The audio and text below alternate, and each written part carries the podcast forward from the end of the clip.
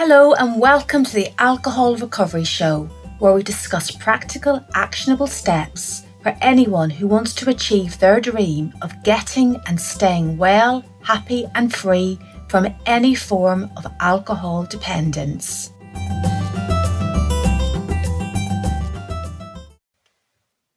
In this episode, I discuss the links between binge eating and the misuse of alcohol. I talk about how many of the underlying causes are the same, and I point out how some of the behaviours around food and alcohol are also very similar. Even if you feel that you do not have issues with food, please keep listening. Many people who stop drinking find that other issues pop up. Sometimes this is described as peeling back the layers of the onion. We sort out one issue and then something else rears its head. Anyone who has struggled with binge eating is familiar with the soul destroying compulsion to eat and eat without being able to stop. Once that first cookie or slice of cake or chocolate is tasted, the brakes are off and it's a rapid ride down into a pit of physical discomfort and emotional and mental anguish. Despite your most sincere resolve to stop, you just can't help yourself. It might feel like some powerful force has taken over, compelling you to push more and more food into your mouth. You seek comfort, nurturing, and a balm to soothe the empty ache in the pit of your stomach. The food might work for a while, but once that numbed out feeling goes, reality comes crashing in even harder. You might overeat because that is what you've always done. Perhaps you come from a family of large overeaters. Helpings at the family table were always generous. Your mum expresses her love through massive servings of all your favourite treats. As you grew up, you realised that not only were the dinner helpings on the large side, but you were too, and you follow the methods touted by the magazines and celebrities to lose those unwanted pounds fast. You diet. You restrict food and feel tired and irritable. There's a deep ache in the soul that can only be filled by food. You want to be slim, but you also want to feel loved, nurtured, and fulfilled. This pull between the desire to look a certain way and to feel a certain way can go on for years. It's a struggle between desire and restriction. You might conclude that you just have to apply willpower to the problem. If you could just find the right diet or the right person to motivate you, you would stick to the diet and stop binging on food. But of course, it's more than a willpower problem. A certain diet might work for a while, but that desire for love in the form of food comes crashing in, especially when the going gets tough and you are back on the same seesaw restriction versus desire, famine and feast, up and down, round and round. It truly is crazy making. Many drinkers follow this pattern too. Perhaps they come from a background in which heavy drinking was endemic. When times were tough, they drank. When there was a celebration, the booze appeared in copious amounts. Perhaps a hot toddy of brandy was a cure for a cold, a sickly stomach, or insomnia. Boozy parties brought on feelings of camaraderie and bonhomie. Perhaps it's only in later life that you have recognized that not everyone drinks as you or your family do.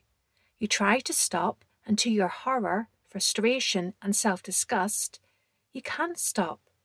You restrict the booze. You tell yourself you can drink moderately, but the one or two drinks you've promised yourself turn into a bottle or two, and you're back on the same roller coaster the highs, the lows, the feeling of being out of control, you are sick and tired of whooping it up and crashing back down. You decide you have a willpower problem. Sounds familiar? Your binge eating might numb feelings of trauma or shame. You eat and eat until you reach a trance like state. You keep on eating, not even tasting the food anymore. You eat and eat until you feel nothing except an overstretched stomach and a feeling of nausea.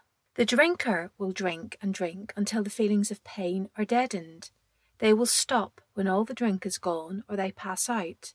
When they come to, they feel physically uncomfortable and nauseous. but the drinker will do it again and again. Perhaps they just need more willpower.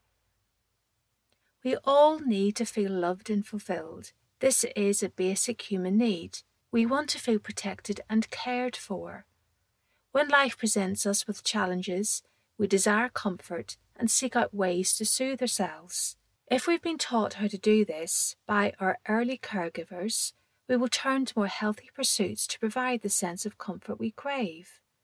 However, if we've grown up in an environment in which we were not taken care of, or we saw overeating or heavy drinking used as a strategy to get through life, it's only natural we will turn to food or alcohol in the same way. When you feel a lack, whether that lack is a lack of love, attention, or recognition, you will turn to a substance to soothe yourself. You might overindulge in food or drink, or both. You learn that this might work for a short while. The food and drink numb the pain and give you a sense of comfort. However, you are also aware that using these substances in this way carries a hefty price tag. For many heavy drinkers, binge eating occurs when they're in blackout. This happened to Nancy, a woman I worked with who struggled with overeating and issues around alcohol. She shared this recollection with me. Some years ago, when I was in my early 20s, I got invited out by a friend who was living in university accommodation. She assured me I could stay over at her room after our night out, rather than have the expense of a taxi back home to my home in the countryside. The crowd were all fast drinkers, and I was happy to keep up with them, and some more. I've no memory of getting back to the house they shared near the university campus, but I do have a vague memory of helping myself to the contents of the fridge. The next morning, I saw the evidence of my blackout binge. There were food wrappers littered all over the kitchen table, and the fridge had been emptied by me. I was never invited out by that group of friends again. This pattern continued for years. I would be very disciplined around food when I was sober, but when I drank to blackout, which was habitual, I would binge eat with little or no memory of it. The impact of this showed up in unwanted weight gain and distressing feelings of shame around my lack of control with both food and drink.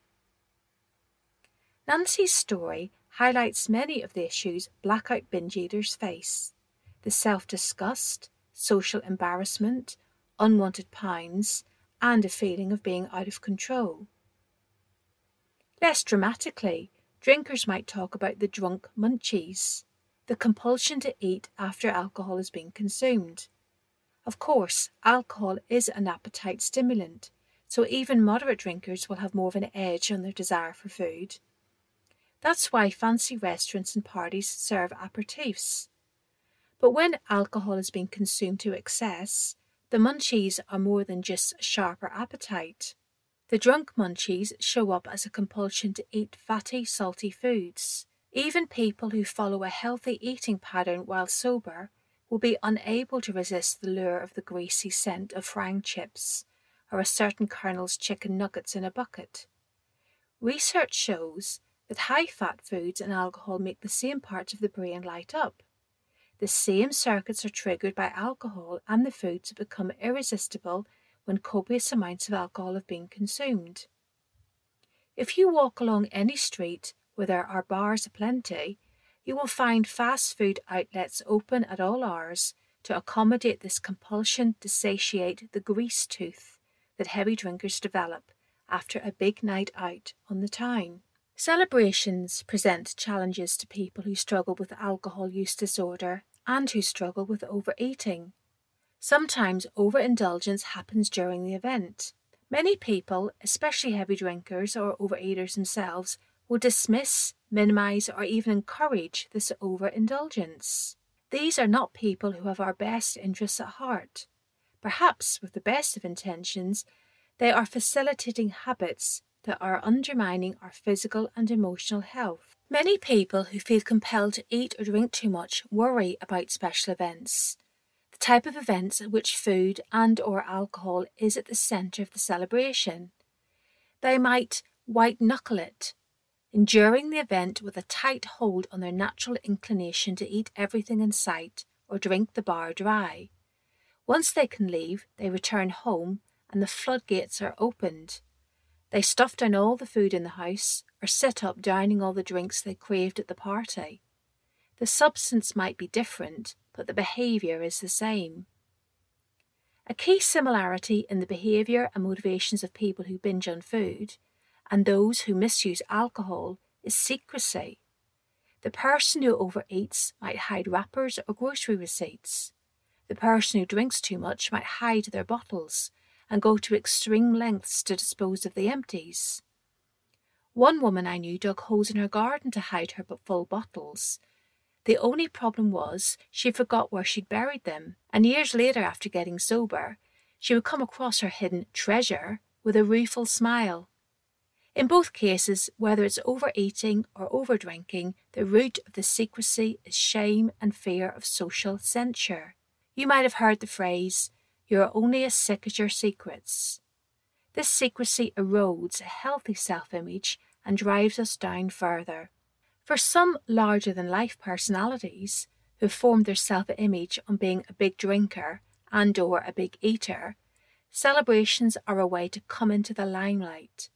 Their lack of restraint is attractive to others who were jollied along by their bonhomie. These characters would scoff at the idea of feeling shame and put two fingers up to anyone who tries to tell them what to do. Good for them, I would say.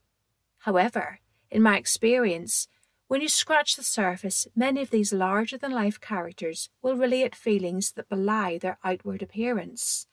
Many are not happy with their behaviour, appearance, or health so what you see on the outside can be deceptive. So, whether you view yourself as a heavy drinker or a binge eater, you may well have experienced times when both issues have come together in a toxic mix of too much food and too much alcohol.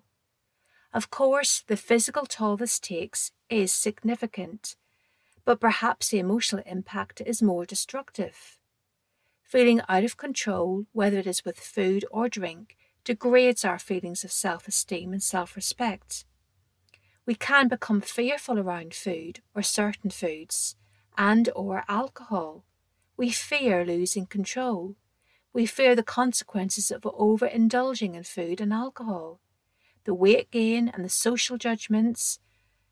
We might even start to lie about how much we spend on food and drink we might hide the wrappers or the bottles. We hate ourselves for being deceptive, but fear people finding out about our guilty secret. Most problems with food and alcohol have similar roots. The roots are usually buried deep in feelings of lack, low self worth, and a cold, hollow ache that food or drink seems to soothe for a short while. Many heavy drinkers and binge eaters report feelings of depression, anxiety, and trauma. Both drinkers and binge eaters seek release. This release takes the form of overindulging in the substance that has presented itself as a solution. This could be food or drink or both. The consequences of the solution of overindulgence are negative, and I've named many of them already. For people who eat or drink too much to soothe internal pain, numb feelings of shame, lack of self worth, or feel unloved, the solutions are similar. The solutions are not about the grim application of willpower or just finding the right diet. The solutions involve finding ways to soothe and treat the pain that has caused the compulsive behaviour. The solution is about finding ways to heal the hole in the soul that so many people report who have these issues. But that is a whole other episode. Until next week, Thanks so much for being here. Bye for now. Bye. Bye.